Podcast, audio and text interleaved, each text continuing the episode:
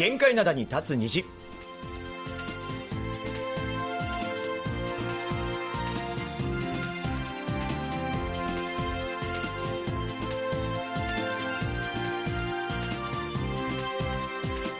リスナーの皆さん、こんにちは。木曜日の限界灘に立つ虹、金虹のイジンヒョンです。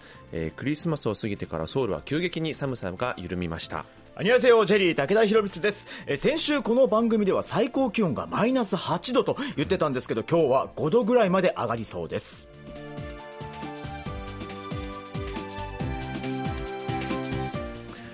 いや、暖かくていいんですけども、その代わりあれですよね、やっぱこう上から寒い空気が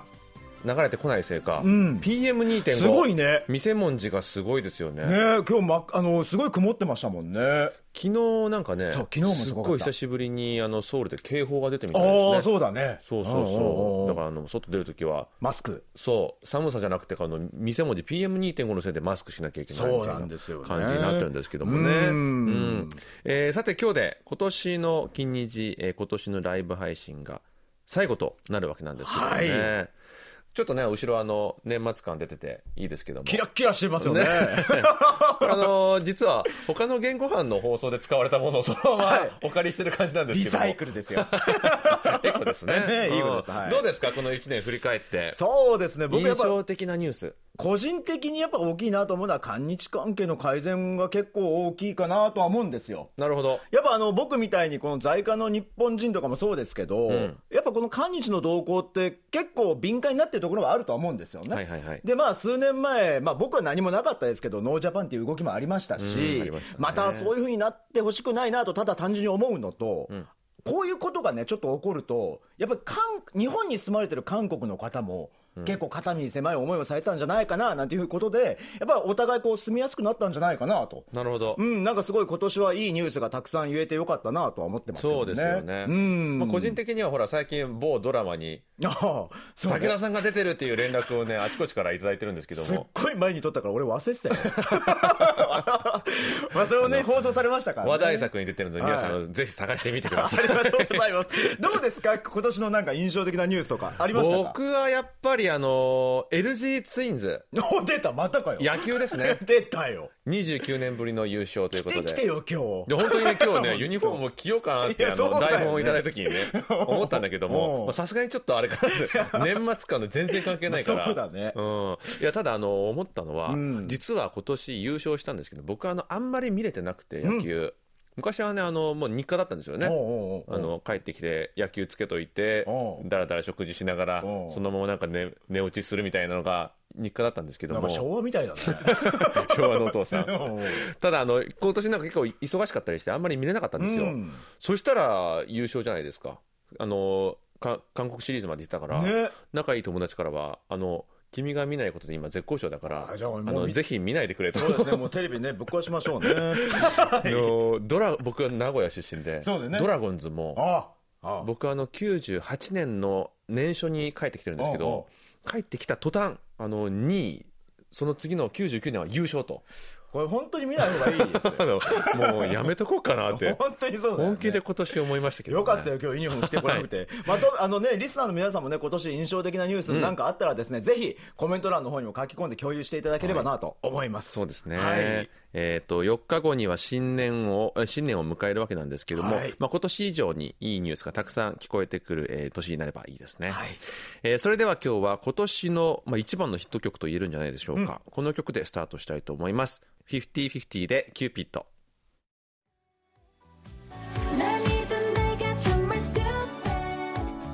はい、50-50 の Cupid をお聴きいただきました。本日もたくさんの方参加してくださってます。ありがとうございます。ありがとうございます。イエローブリッジさん。今日はテレビで視聴ということで大画面ですかね。いや、恥ずかしいですね。かなり遠目から見ていただけると助かるんですけど意味ないじゃん、ね、トイレあたりからね。才川正治さんからもいただきました。初めて参加させていただきますと、ね、お便りはねいつも送っていただいてるんですけどね、ライブ初めてということで楽しんでってください。パンダのなっちゃんさんも、よろぶんあにょんせよ、こんにちはと。あ、パンダね、書かれてますね。可愛いですね。ちゃんとプロフもパンダになってるんですね。ねですよね。小吹さんからも、今年の印象的なニュースは値上げのラッシュです。YouTube ライブは解禁賞となりましたと。あ、すごい。ありがとうございます。そうですね。日本でもね、値上げがね、かなり問題になってますもんね。はい。また来年もよろしくお願いします。よろしくお願いします。はい。さて今日はライブ配信の日ということで、恒例のプレゼントがございます。はい。今月のプレゼントはこちらなんですけれども、この紺色のスカーフになるんですね。広げた方がいいのかな。はい、そうですね。以前ね、この同じシリーズのオレンジ色のものをねプレゼントしたことがあるんですけれども、イギリスの国立図書館が所蔵する朝鮮時代の儀式を記録した本の中の絵がこうモチーフになっていると、いうことなんですよね。はい、はい、おしゃれですよね。おしゃれ、すごい使いやすいんじゃないかなと思います。この朝鮮時代の王室の儀式の記録って絵で記されているものがすごく多くて、一目でこう分かるようになっていて、見てても面白いですよね。そうですよね。もしかしたらね、ウォーリーとかいるかもしれない。いないですね、ウォーリーはね。はい、ぜひね、たくさんのコメントを書き込んで、はい、今年最後のプレゼントをゲットしてみてください。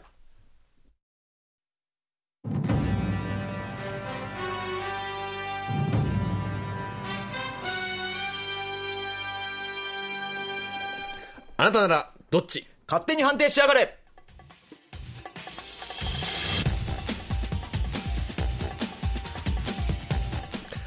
あなたならどっち勝手に判定しやがれ、金日法廷が始まりました。はい、このコーナーは韓国社会で賛否が激しく対立している話題について、日本のリスナーの皆さんに判定してもらうというコーナーになっております。はい、そして今日この方と一緒です。こんにちは。浜平京子です。ありがとうございます。さっきテレビで今日ご覧くださっているというメッセージがありましたけれども、今もうテレビって 4K、8K の時代じゃないですか、ね、もう私この YouTube ライブの日はいつもファンデーション一度塗りなんですけど3度塗りで臨んでおります。そんな大丈夫ですか？もういろんなものが見えますからね、最近のテレビはね。そうですね、怖いですよね。怖いんですよ。よろしくお願いいたします。はい、よろしくお願いいたします。できればね 1K ぐらいで。そうなんですよ。できればこう遠くから3メートルぐらい離れて見ていただけると。今回はこの間紹介した案件に対する判定が下されます。皆さんからのご意見も紹介させていただきます。はい、それでは早速金二次法廷の開廷です。まずは再現ドラマのハイライトを聞いていただきましょう。これは真剣な話なんだけど、僕と結婚してください。嬉しい。でもね、私と結婚したいと思うんだったら一つだけお願いがあるの。何？私がキリスト教徒なの知ってるでしょ？結婚したらあなたも一緒に教会に通ってもらいたいの。君と結婚できるならいいよ、一緒に通う。本当？嬉しい。私幸せ。結婚後は主人公も毎週教会に通うようになりました。あら、父さんだわ。お父さん、こんにちは。ああ、来週日曜日の午後に聖歌隊の奉仕活動、君も参加するんだよね。来週は友達と釣りに行こうと思ってたんだけど。そうですね、僕も頑張ります。今日はこの後どうするんだい？ご飯食べた後で福祉施設のボランティアに行くの。せっかくの週末なのに一緒に教会行くっていうのは午前中に礼拝を聞くだけだと思ってたんだけどな。自由時間が欲しいな。ねえ、ちょっと相談があるんだけど。何？この家ももうすぐ2年の契約が切れるからまたお金が必要になるじゃない。だからさ、教会への献金を少し減らしたりできないかなって思ってさ。そんなことできないわよ。俺たち2人ともそこまで高収入ってわけじゃないんだから仕方ないと思うんだよね。これを機に言わしてもらうと、お金のこと以外にもいろいろ疑問を感じてるんだよ。正直教会で聞く説教もボランティア活動もとてもいいとは思ってるんだけど、週末が常に教会のことで潰れるってのもどうなのかなって。教会に通い始めてから二人っきりでどこかに出かけたこともほとんどないじゃない。でも結婚するときに約束したでしょ、教会に通うって。それなのにこんなに疑問を持つなんて。私への愛情が冷めちゃったってことなんじゃないの？そんなわけないよ。そんなわけないけど。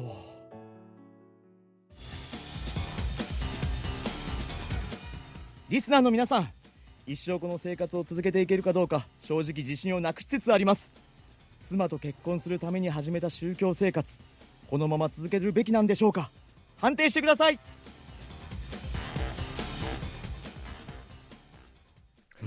はい、今回の金日劇場、宗教観の違いをテーマに、妻と結婚するために始めた宗教生活をこのまま続けるべきなんでしょうかというお悩みをご紹介しました。はい、今回もね、難しい問題だなとは思うんですけど、ね、宗教信仰の自由っていうのは、まあ、家族単位ではなく個人の権利としてこう保障されているものでもありますからね。まあ、そうですね。はい、そうですね。今この番組をご覧くださってる方とか聞いてくださってる方の中にもね、いろんな宗教を信じていらっしゃる方がいると思いますので、はい、まあ、当然、まあ、自分の信仰を人に押し付けるというのは私個人的には良くないかなと思うんですけれども、はい、一方で家族がみんな同じ宗教を同じ程度で信仰しているというのが家族円満に収まるという場合もあるのではないかなと思います。特に夫婦の場合、そのあたりをどう調整していくかという部分で、問題が起きることも韓国ではしばしばあるようですね。はい、そこで今回もリスナーの皆さんからたくさんご意見をいただいております。早速ご紹介していきたいと思います。はい、まず一番多かった意見なんですけれども、続けていくのは難しいでしょうというものからです。広岡敦さんからいただきました。キリスト教の信仰を中心として生活することが耐えられないとするならば、離婚しか道はありません。この敬虔なキリスト教徒の奥さんにとっては、ミサもボランティアも献金も全て当たり前のことであり、生活の一部なわけです。それをやめてくれと言われてもそれは無理でしょう。議論にすらならないと思います。つまりこういう宗教観の違いについては、結婚前にかなり突っ込んだ話し合いをしておかなければいけなかったということですと、いただきました。ありがとうございます。ありがとうございます。そうですね、こんなはずじゃなかったと思うことが多々あるでしょうね。まあ、そうですね、最初からかなり確信をついたご意見だなと思いましたけども、はい、確かにね。で、あと結婚前に話し合いが必要だったというご意見は確かに結構多かったんですよね。例えば松本拓也さん、ラジオネームおたもんさん、お便りモンスターさん、こんにちは。ありがとうございます。男性がプロポーズをした段階で、女性側は後で誤解のないようにもっと詳しく具体的に説明をするべきだったと思います。あまりこういうことは言いたくはないんですが、この場合男性があまりにモヤモヤが強く休日の過ごし方を変えたいと思うんだったら、離婚も仕方がないのではないでしょうか。まあ、でも離婚を考える前に腹を割って話をするところから始めてみてはいかがでしょうか。以前私の知り合いは男性の方が一家でとある宗教に熱心であり、結婚寸前までは行ったんですが、最終的には男性側の家族に強く反対されて別れてしまったということがありましたというメッセージなんですよ。なるほどね。やっぱり日本でもそういうことあるんですよね。まあ、ジンヒョンさんはこの話題が出た時に、奥さんは教会に通ってらっしゃると言ってたんですけれども、なんかまあその時は特になんか言われたことはないとは言ってたんですけど、なんか他になんか具体的な行動とかなんか言葉だったりもあったりしたことあります？いや、なんか教会通ってねってぐらいですね。まあ、そこはお二人の距離感、通いますとか言ってなるほどね。で、実際どうなんですか？義理の親はチョンジュにいるんで、で毎回確認とかできないような状況にあります、ね。なるほどね。で、僕と奥さんで、まあ言ってるみたいな。なるほど。まあ、奥さんが一応 いろんな面で協力をしてくれてるわけでね。奥さんも自分も朝起きるのきつくてなかなか行かないんですよ。なるほどね。ここはここでまあうまくいってる。そう、それはそれでね。他にもですね、埼玉県の杉原紀明さんからいただいたお便りなんですけども、彼女がもう少し詳しく説明して納得してから入信すればよかったのかなと思いました。ここまでは譲れるなど話し合いをしていった方がいいですね。義理の妹がイスラム教の人と結婚するとき、相手のご両親に猛反対されました。豚肉を食べる国の人とはダメと言われたそうです。その後結婚し、日本で義理の妹の家で暮らしましたが、義理の妹の母、つまり私の姑と食事などでいろいろなことで揉めていました。イスラム教では1日に5回お祈りするので、その度に手、首、顔、足を洗っていると水の使いすぎと言われ、だんだん義理の妹とその母の仲も悪くなっていきました。なるほど。特にね、イスラム教徒の方ってこう有名なのは豚肉だったりしますけどもね、はい、他にもなんかたくさん食べちゃいけないものってあったりするじゃないですか、だからそれがねやっぱ生活の中で食生活まで絡んでいくとなかなかね、難しいのかなとも思ったりしますけど、キリスト教とか仏教ってそこまで生活様式に違いがあったりとかないかもしれないんですけども、やっぱりおっしゃるようにイスラム教だったり他の宗教とかはかなりガラッと違うものありますもんね。そうですね。じゃあちょっとコメント欄の方もちょっと見ていきましょうか、はい、あ、先ほどの、あれですね 8K ですってイエローブリッジさん 8K ですって大丈夫ですか私はい、はい、杉原君代さんもねあにゃせよといただきました。はい、ありがとうございます。お便りもね、はい、はい、及川さんも、再現ドラマのハイライト迫真の演技でしたと、で、ほどほどにしてこう宗教生活を続けるべきではないでしょうかと。ああ、なるほどね、まあ離婚とはいかずに、ちょっと妥協し合って宗教生活続けたらということですよね、話し合いをしたらいいんじゃないかということですよね。はい、あ、イエローブジーさんも、私の知人は奥さんの宗教に入信して結婚しましたが、知人がパラムして離婚しました。最初から無理だったようですと。こういう家庭もあるということです、ね。うまくいくケースもあるだろうし、こういうこともあるでしょうね。そうですよね。これは宗教というよりもパラムというのは浮気ですか？そうですね、浮気ですよね。浮気ですよね。はい、これはじゃあもう宗教以前の問題ではないかと。そうですよね。はい。続きましてですね、この結婚する前に試しに宗教生活をやってみたらよかったのにというご意見もいただきました、岩手県のラジオネーム小麦さんからです。ありがとうございます。ありがとうございます。しばらく彼女と宗教活動をやってみて、本心で信仰ができるようになってから結婚してもよかったんではないでしょうか、彼女のやってる宗教を信じることができないと思ったらお別れした方がいいと思います、夫婦ともに同じ信仰を持っていると同じ価値観を持っているので、円満な家庭を築けると思いますといただきました、ありがとうございます。ありがとうございます。そうですね、今回は信仰もそうですけども、やっぱそういった価値観の話で、価値観がこうぶつかるとどうしてもね、いろんなことで揉めちゃったりしますもんね。そうですね。濱井さんもね、だって結構日韓夫婦じゃないですか、なんかこう夫婦の価値観、なんかどういう部分が重要だったりって考えたことあります？なんか前回もお話ししたんですけれども、私はカトリック教徒で、主人は無宗教なんですよね、で、宗教観の違いからすれ違いであったりとか喧嘩になることはなくて、もっと根本的なところですれ違いまくってることはありますけれどもね。和食か韓食かとかねそうですね。なんかうちは金銭的なこと、例えばこれもったいないとか、いや、そこはケチらなくていいんじゃないみたいな。それよくありますね。そうだからそういうことが価値観ですよね。そうなんですよ。だから宗教とはね、また違うところなんですけれども、確かにでも夫婦の中では価値観っていうのは大切ですよね。そうですね。普通の生活でもその価値観の違いで揉めたりするのに、信仰まで違うとって話ですよね。つまりなんか生活し始めてから気づく違いってあるじゃないですか。ただ今回の宗教のような場合は、結婚したりする前にですね、ある程度確認できることなんじゃないかなと思うので、皆さんのご意見本当もごもっともだなと思います。そうですね。はい。続きまして、じゃあ浜井さんからご紹介していただいてよろしいでしょうかね。はい。続いては和歌山県の雑賀正春さんですね。はい、ありがとうございます。一度夫婦間でじっくりと腹を割って話し合うことが一番大切だと思います。武田さんが宗教間の違いというより、宗教の違いから結婚を前提にお付き合いされていた女性と心ならずもさよならされたという辛い体験談を披露してくださいましたが、そのご決断は人生にとってのまさに英断であったと個人的には思っています。ありがとうございます。そうなんですよね。この話題が出た時、僕もこのドラマのような、ね、感じだった。結婚まではしなかったですけど、その前に別れちゃったという話はしたんですけれども、今となったらすごいお互いにとっても良かったんじゃないかなと、やっぱいろいろぶつかることはあったでしょうね。多分そのままだったら、こういうドラマのようになってた可能性もなきにしもあらずなので、でも別れた時は辛かったでしょう。なんでそんな演技トーン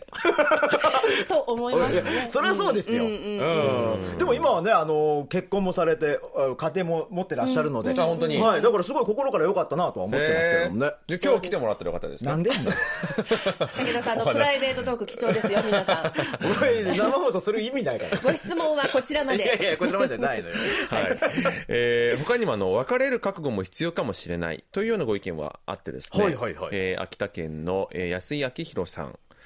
家族とはいえ特定の信仰が押し付けられるようなことはあってはならないと思います。相手や相手の家族から強制されたり、また相手の宗教を受け入れがたいような場合は別れた方がいいです。私の両親はキリスト教とはいえカトリックとプロテスタントで、行っている教会が違っていましたし、同居の祖母は仏教で仏壇や神棚を毎朝熱心に拝んでいました。それでもうまくいっていました、うん、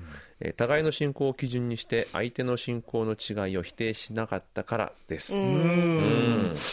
ちろんこの、ね、安井さんの場合はすごくうまくいってらっしゃるケースなのかなと、みんながみんな結構この否定しないで容認してみたいな、うんそうですね、うん、やっぱ同じキリスト教でもカトリックとプロテスタントだいぶ文化違ったりしますし、はい、それでなんかちょっとぶつかることもあると思うんですよ、うん、例えば韓国だと、これはすごい大雑把な話なんですけども、なんか人と人との距離っ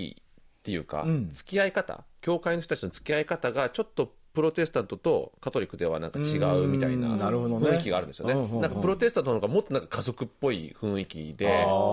トリックはもうちょっと個々でちょっと分かれているような感じがあって、まあお互い好みがあったりもするんですけどね、はい、それでなんかちょっと違う宗教同士がぶつかるとなんかその距離感でちょっと揉めたりみたいなこともあるみたいですね、うん、そうですね。やっぱり最初は否定しないお互いにっていうのが大前提だと思うんですよ、うんはい、でそっから先っていうのはもうすり合わせのことですからね、うんうん、少しコメントの方もちょっと書いていただいたんで見てみましょうか、はいそうですねはいパンダのなっちゃんさん、うん、経験、信仰熱心なほど周りとのトラブルが起きてしまうような気がする、うん、まあそうかもしれないですね、うんうん、やっぱ強いですからね思いが、まあ、同じ宗教で経験な人同士があったらそれこそまあ円満にいくんでしょうけどもね、うん、確かに、うんうん三倉さんですよね、はい今回は中国北韓ではありえないテーマですね。ああなるほど、確かにそうかもねそうですね、うん、そうなんですか、うんまあ、宗教そのものが許されないような環境ですから、はい、そうなんですね。ただまあここだけの話、僕中国留学時代その宗教の勧誘みたいなのありましたよ、中国の方から。あなんかごそごそっとなんか聖書出してきて隠してるんだみたいな。ああなるほどね。だやっぱそれの中でも中国の中でもあるはあるんです、まあ、あるはあるんですね、うんはいじゃあ続きましてこの福岡県のメミルジョンビョンさんからもいただきました、はい、ありがとうございます。別れた方が良いと思います。あきっぱりと、うん、真摯な宗教心がないなら自分が辛くなるだけです。女性の方も、その宗教宗派の中で結婚相手を見つける方が幸せだと思います。自分が改宗できないのに相手に自分の宗教を押し付けることも都合の良い話です、うん、解決方法としては相手に寛容な気持ちになることです。ただし愛情よりも宗教の方が重いことは多々ありますといただきました。うん確かにね、最後の文章は結構重いですね。そうですねでもまあ今回のねドラマの最後でもそうでしたもんね、うん、私に、ね、気持ちが冷めてしまったのかと、愛なのか宗教なのかっていう話で終わってましたからね、うんうん、そうですね、はい、あとはですね実体験をもとに最初から同じ信仰の人の方がうまくいくというご意見をくださった方もいらっしゃいました、はいうん、及川和明さんです。ありがとうございます。私と実家はとある宗教の信者なのですが、うん、再現ドラマにあったようなことで交際していた女性の方々と結婚できないという辛い経験をしたことがありました。私自身は敬虔な信者ではなく年に数回しか教会に行かないんですが、プロポーズするときに宗教のことを伝えるとうまくいかなかったのです。結婚相談所に登録して婚活をしたこともありましたが、宗教観の違いということが最後のネックになりました。晩婚になりましたが、同じ宗教に入信している女性を親しい信者の方に紹介され、教会で式を挙げ結婚をした次第です、うん、夫婦生活はうまくいっています、うん、無宗教の方にはあまりピンとこないかもしれませんが、宗教観の違いということが結婚や結婚生活に及ぼす影響が大きいということを肌で感じていますというメッセージです。ありがとうございます。ありがとうございます、ね、実際体験されたということで、そうですね。で、まあ、最後の文章にもありましたけど、この無宗教の方にはあまりピンとこないと、まあ、今回のこのドラマでも、まあ、主人公がですね、無宗教だからピンとこなかった、まあ、軽く考えていたということ、そうですね、なのでこういうのが揉め事の原因になっているということはありますから、韓国ではでもおそらく日本以上に宗教の違いがこの結婚 にちょっと影響してくるって多いんじゃないですか、うん、まあ、やっぱ宗教を持っている人口の割合がそもそも高いっていうのがありますので、うん、やっぱりね、結婚宗教のキーワード検索で膨大な量の意見が出てきて、やっぱそうなんですね。そうなんですね。私、韓国人の友達がまだ少ないので、はい、ちょっとわからないんですけれども、うんうん、韓国の方々は結構、例えばプライベートで友達とか彼氏彼女といるときに宗教の話ってしたりしますか？ああ、でも同じ宗教って分かってたら、うん、多分することもあると思うんですけども、うん、最近の若い人はあんましない傾向にあるのかな。そうか、まあ、ちょっと気まずくなったらあれだしっていうことで、あまりしないとは思うんですけども、うんうん、特になんか違う宗教の方がいらしたらね、はいはいはい、ただすごい経験なキリスト教の方とかはやっぱ普通にさらっと出してくる方も いらっしゃいますね。うん、そうよね。結構ね、いらっしゃる方はいらっしゃるかなと。そうそうそう。で、気軽にこう誘ったりとかも、うんうんうん、今度教会一緒に行かないとかもありますし。なるほどね、うんうん、日本はね、やっぱり韓国と比べると非常に少ないかな、そうですよ、ね、そういう機会がと思いますね、はい、うん、ちょっとじゃあまた書いていただいたんで、イエローブリッジさん、はい、私は宗教を持っていますが主人は無宗教です。最初にお金を月々使わせていただきますと話してから結婚しました。なるほど。主人もとは思いましたが私は求めませんでしたとも、ね、結婚前にお話をされたということですよね。そうですね。で、はい、その上、ご主人にはまあ強制はしなかったと。なるほど。なるほどね。あ、三倉さん、はい、香港の僕は中国本土の話でした、ね、そうですよね、はいはい、あとこれも実体験なんですけども、はい、宗教の壁を乗り越えた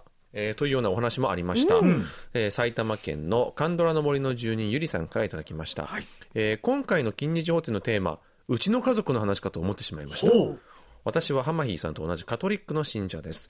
信者だった母が私が2歳の時に洗礼を受けさせたので、気づいた時にはもう教会に通っていました、うん、毎週日曜は日曜学校とミサ、お友達はみんな日曜は遊んでいるのにどうして私だけと思ったものです。母と私と妹はカトリック、父は無神論者で教会には通いませんでした。父が70歳に近くなった頃、母が父に聞きました。あなたお墓はどうするの？うん、私たちはカトリックの墓地に入るけど。なんと頑なに無神論者だった父はその一言でカトリックの洗礼を受け亡くなるまで教会に毎週通いました。うん、教会でお葬式をし、今はカトリックの墓地に眠っています。うん、夫が嫌がるときには無理をさせないのが一番かと思います。教会に通っている妻とその実家の皆さんは、夫が教会に心から行きたいと思うタイミングが来るよう、神様にたくさんお祈りをするのがいいと思います。ありがとうございます。自主的にってことですよね。お父様もきっと何かお考えがあったんでしょうね、その時にね。まあ、最終的には、ね、お父様が自分で決められていかれたということですよね。まあ、宗教の、まあ、言ってみれば本来の形でもあるのかなとも思ってしまいますけどね。はい、お墓で一人ぼっちされるの相当嫌だったですね、お父さん。なんかこの話だけ聞くとすごい美しい話だなとは思うんですけどね。はい、これ信仰を、ね、押し付けてはならないっていうのは当然のことなんですけれども、うん、まあ、金日劇場を聞いてその部分に引っかかった方も結構たくさんいらっしゃると思うんですよね、はい、で、千葉県のラジオネームジェレミー木更木さんからいただきました、はい、私はムスリムですがクルアンに宗教に強制があってはいけないという記述があります。いくら熱心でも押し付けはいけないと思いますといただきました。そうなんですね。ね、書いてあるんですね、そういうことがね。ムスリムってそうなんですね。ちょっと逆にほらキリスト教とかは積極的にこう布教しなさいっていう教えじゃないですか、うんうん、それはまあぶつかったりするよなと思いますよね。そうですね。なるほどね。はい。あとはコメントそうですね、ちょっと小麦さんからいただいてますね、はい、うん、中国での隠れキリシタンの話とても興味深いです、うんうん、宗教が原因で政権にダメージを受けるかもしれませんからね、まあ、表向きはそうですもんね、うん、そうですね、うん、ただ、まあ、すごい少ないみたいですけどね、数的にはそこまで多くない。すごいとこ引いちゃったんだねだから、まあ、外国人だからってこともあって勧誘しやすかったのかなるほどね、うん、他にも KBS 韓国リスナーのカビゴンさんからメッセージいただいています、はい、ありがとうございます。愛はすごく広いものです、うん、愛している人が宗教団体に入っているからといって自分も入信しなければならない、そんなことは考えなくてもいいです、うん、それだけで壊れる愛であれば相手はあなたのことを心から愛していない偽物の愛ですとズバリ言い切っていらっしゃいますけれども、なかなか短いお便りの中にパワーワードが何か結構入ってますね。そうですねでもこれ確かに本当ドラマの最後で私への愛は冷めてしまったっていうところからの、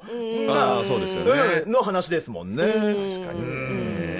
はい、あとこのお便りはきっとどんな宗教なのかによって自分も信じられるかどうかは変わるということだと思うんですけども、はい、池山義久さんからいただきました、はい、韓国では日本よりもキリスト教の信仰が多いとされています、うん、相手の宗教によって判断が変わると思いますといただきました。なるほどね、先ほどのカンドラの森の住人、はい、ゆりさんのお便りにもありましたけども、まあ、きっと、まあ、何かのきっかけで自分も信仰するようになったっていうこともあるんでしょうね。もしかしたらね、結婚をっていうのも多いかもしれないですよね。そうですね、教会に通ったらいいんじゃないですかというご意見もありました、はい、ラジオネームの10さんからいただきました、うん、当方はやはり奥様と一緒に教会へ通うべきだと思います、うん、設定が分かりませんが、ましてカトリックでしたらなおさらです、うん、都内にあるカトリック教会の聖堂に何度か行きましたが、静けさに圧倒されてしまいました、うん、韓国の聖堂もそうなのでしょうか。浜平さんが足を運ぶのを分かるような気がしますといただきました。ありがとうございます。設定が分かりませんがという前置きはありましたけども、うん、まあ、通うだけならね、うん、あれなんですけど、まあ、今回のドラマはその献金の問題で夫婦の金銭問題、そして愛の問題にまでこう、まあ、いろんなものがありましたからね。そうですね、あと時間の問題、ね、ありましたけれどもね、ありましたからね、まあ、今10さんがお聞きになってるんですが、どうですか浜平さんは、なんかこう日本と韓国でこうなんか制度の違いってあったりするんですか？そうですね、私が一番感じているのは、うん、やっぱり信者の人数の違いかなと思うんですけれども、やっぱり韓国はより歴史があってより大規模な大きな聖堂が多いと思いますね、うんうん、日本はね、まあ、大きいところもあるんですけれども、はい、とてもこじんまりしていて可愛らしいというか、すごくアットホームな感じの聖堂もたくさんありますけれども、結構韓国の街歩いてるとドーンみたいなところあるじゃないですか、もう圧倒されるぐらい、はい、うん、韓国はでも教会の方がそんなイメージ大きいですけどね。ああ、教会もそうだよね。めちゃくちゃすごい、数もそうですし、規模もものすごいでっかい教会たくさんありますからね。ああ、だからでっかい分、ここね、ヨイドのね、地下にも近くにもすごく大きな教会、有名な教会あるんですけど、あそこなんか礼拝終わると人が出てくるじゃないですか。はい、もう永遠に出てくるんだけどみたいなぐらい出てくるんですよ、人が。そうそうそう、ね、あれもすごい、だから見るだけでも圧倒されちゃいますよね。そうですね、やっぱり大きい分ね、まあ、シンプルな話、ステンドグラスすごい壮大で綺麗だなとか、そういうのありますけどね。小吹さんから、日本では生まれてお宮参りで神社に行って、結婚はキリスト教の教会でやって、お葬式は仏教のお寺でやる日本人って不思議な民族ですねと。確かにね、そういう見方ありますもんね。よろずの神というですよね。まあ、そういうなんかポップな感じでやると、むしろこういろんなトラブルは少なかったりするのかなと思うんですけどね。及川さんもね、宗教家の違いがあっても最後は愛が勝つと信じていますと、確かに僕も信じたいですね、これは。はい、ということで、まあ、今回もいろんなご意見をいただきました、うん、はい、はい、これまでのテーマの中でちょっと一番デリケートな問題だったんじゃないかなと思います。私も発言させていただきながら、はい、やっぱりどなたかにとって失礼があったらどうしようとか、うん、この意見は偏ってたらどうしようと思うと、確かにいつもより無口になっちゃったでもいろいろ深く考えながらお話をさせていただいたんですけれども、はいはい、でもこのことが葛藤を生み出しているというケースは実際に多いですからね、うん、そうですよね、うん、で僕びっくりしたのはリスナーの皆さんもかなりこう実体験のお便りをたくさん送っていただいて、はい、あ、韓国だけじゃなくて意外と日本もあるのかなと思いましたよね。思いました。とにかくリアルな回だったのかなと思いました。それでは判決に参りましょう。はい。金日法廷、妻と結婚するために始めた宗教生活をこのまま続けるべきなんでしょうか。判決です。このままの生活を続けるべきではありません。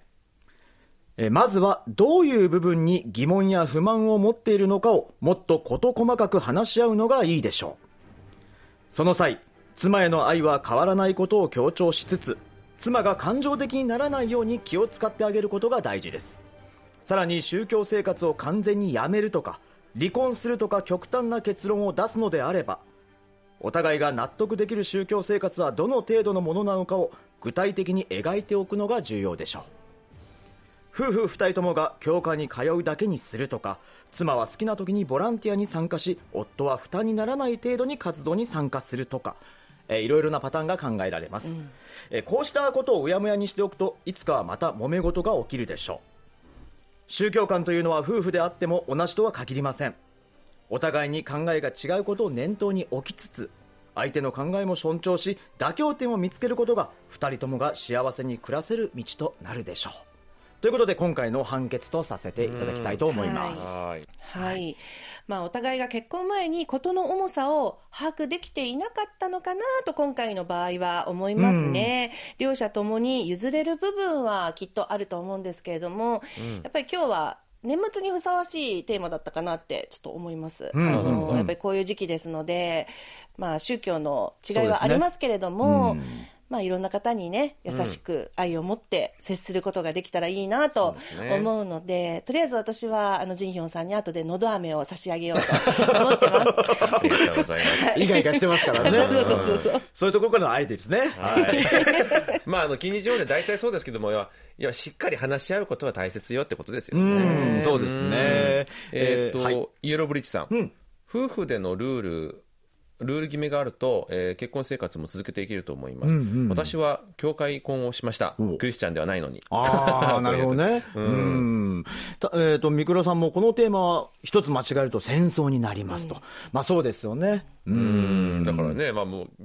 デリケートな問題ですからね、はい、しっかりと話し合うことがやっぱり重要ですよね、はい。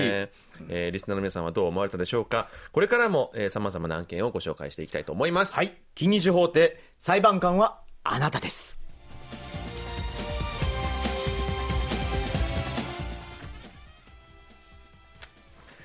それではここで一曲聴いてみましょう。1年が終わる寂しさが独身の身には応えるなという切ない気持ちが込められた曲です。コピーソニョン、コーヒー少年でチャンガガイスイするか、結婚できるかな。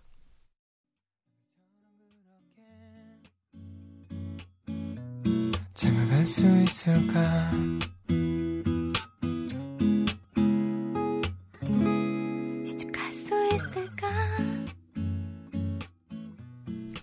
はい。コピーソニョンのチャンガガイスイするか、結婚できるかなでした、はい、続いてのコーナーは応答せよ過去のこの日。こ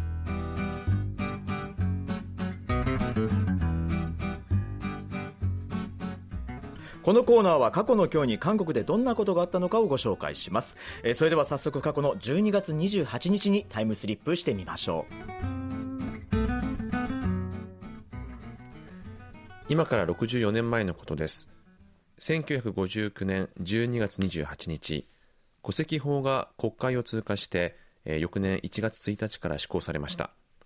韓国の戸籍は国が国民を管理する際の基本となるデータでしたが、個人個人を登録するのではなく、男性の戸主を中心とする家を一つの単位として登録させるものでした。しかしこの戸籍制度、2007年をもって韓国では消滅しました。一番大きな理由は基本的に戸主は男性でなければならないという男女不平等な制度だったからです。男女が婚姻関係を結ぶ際、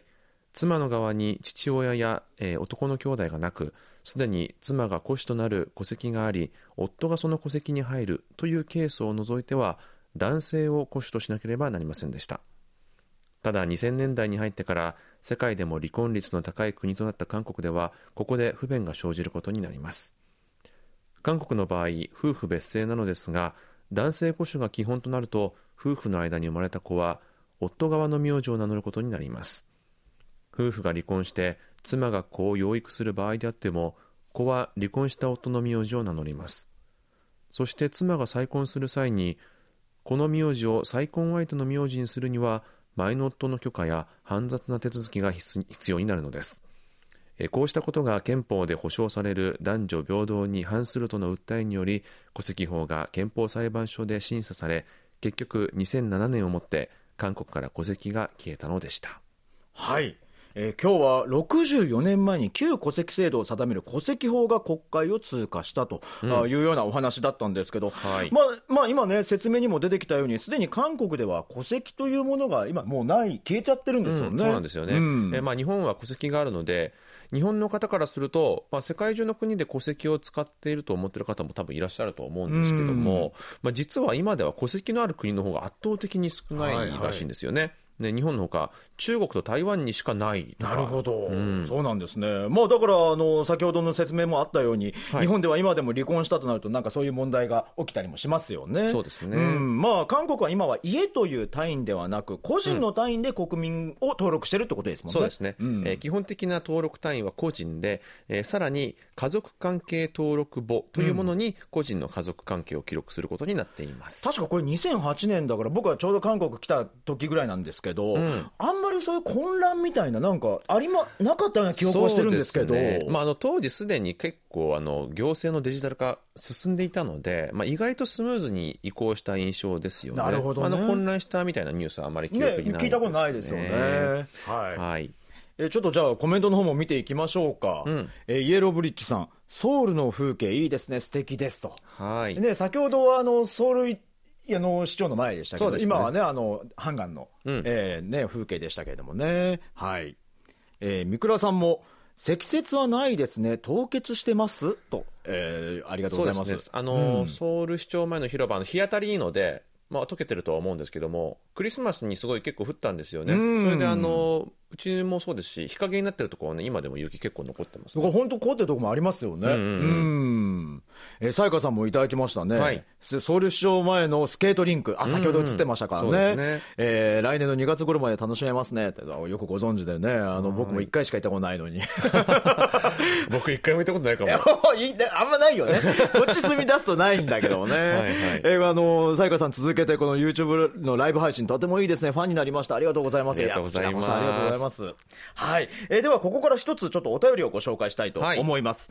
後藤信弘さんからいただきました。武田さんジンヒョンさんこんにちは。名古屋で生まれたイ・ジョンフ選手がアメリカのジャイアンツと6年で約162億円で契約したそうです。そうアメリカでも韓国でも記者会見で大谷選手と比較されて本人困っているそうです、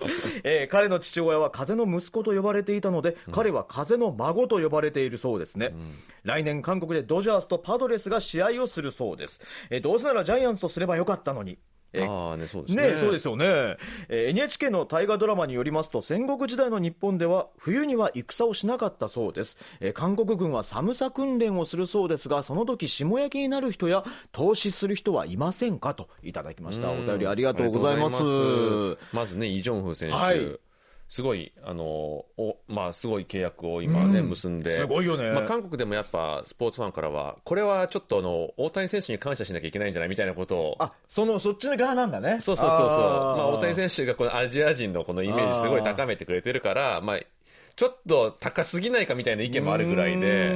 あれは大谷選手に感謝だよねみたいな意見がかなりありますよね。でも本人困ってると比較ずっとされちゃいますよね今はね。ぜひねその期待に応えて頑張ってほしいですよね。はいあとどうですかあと韓国軍の寒さ訓練なんですけどもね、これまあねその話をしてたんですよね。しましたね先週ね。まだ投資はさすがにいませんけど訓練中、まあ、あの体調崩したりとかやっぱ訓練中もあるので、だいたいね衛星部隊ですか、はいはいはい、衛星兵も一緒に訓練についていくものですから、はい、まあ、それであの応急処置はできますし、まあ、深刻な場合はやっぱあくまで訓練なので、まあ、普通にあの病院に移送したりとかはありますね、そうですよね、はいはい、ありがとうございます。ありがとうございます、ということでそろそろお別れの時間が近づいてまいりました、はい、今日もねたくさんのコメントどうも皆さんありがとうございました。じゃあ今回のプレゼントの当選者を発表したいと思います、まずお一人目がジェレミー木更木さんです。おめでとうございます。お便りくださいましたかね、はいはい、続いての、当選者の方は三倉さんです。ありがとうございます、はい、最後が及川さんです。おめでとうございます。おめでとうございます、はい、今日もあの KBS 日本語放送からプレゼントをお送りしますので、ハンドルネームのほか本名住所電話番号を書いて Japanese@kbs.co.kr までお送りください、はい、プレゼントが当たらなかった皆さんもメッセージどうもありがとうございました。ありがとうございました。それでは来週も木曜日にお会いしましょう。木曜日の限界なだに立つ日、金日の相手はトマノジェリートムイジンヒョンとジェリー武田博光でした。皆さん良いお年を。